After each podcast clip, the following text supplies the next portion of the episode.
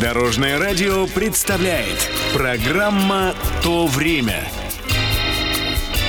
Здравствуйте! С вами Алексей Володин и «То время» на Дорожном радио.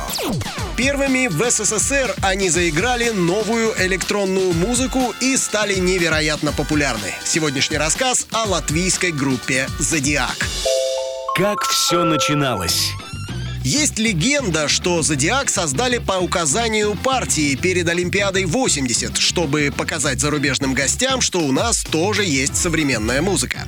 Однако это неправда. Члены ЦК тут ни при чем. Группу организовали в 1979 году студенты Латвийской государственной консерватории имени Язипа Витала. Ребят объединяет увлечение электронной музыкой и космосом. Как говорит основатель и композитор коллектива Янис Лусенс, все записи он делал вместе с ударником Андрисом Рейнисом и звукорежиссером Александром Грива. Остальные участники лишь добавляли от себя по нескольку звуков и затем исчезали. Из эксперимента и студенческой забавы получился альбом «Диско Альянс», который вышел на пластинке фирмы «Мелодия» в 1980 году. По официальным данным, в СССР продали почти 6 миллионов копий этого диска. По неофициальным — 20 миллионов.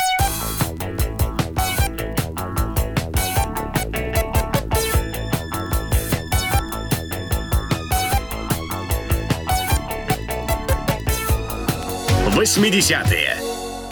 В 1982 году участники «Зодиака» еще глубже погружаются в тему космоса, посещают звездный городок и встречаются с советскими космонавтами. На мелодии выходит их следующая пластинка «Музыка во Вселенной». Также завершена работа над фильмом «Звездная палитра». В нем «Зодиак» иллюстрирует своей музыкой картины летчика-космонавта Алексея Леонова. В 1989 году группа выпускает еще один альбом и распадается. Композитор коллектива Янис Лусинс закончил консерваторию и переключился на академическое творчество. С тех пор он пишет оперы и музыкальные спектакли.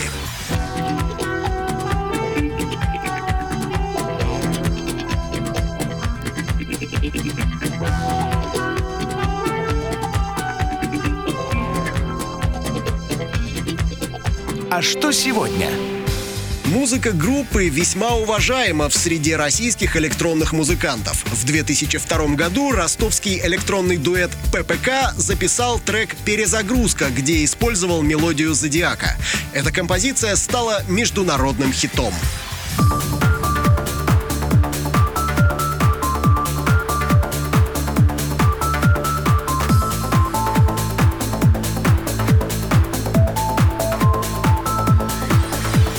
2012 году «Зодиак» пригласили выступить в Москву на одной из ретро-дискотек. Музыкантам это так понравилось, что они воссоединились, начали регулярно выступать и даже подумывают о новом альбоме. Янис Лусинс собрал вокруг себя талантливую молодежь, в том числе привлек сына, который играет на бас-гитаре и отвечает за компьютерные технологии в «Зодиаке». Так что, будем надеяться, они нас еще удивят.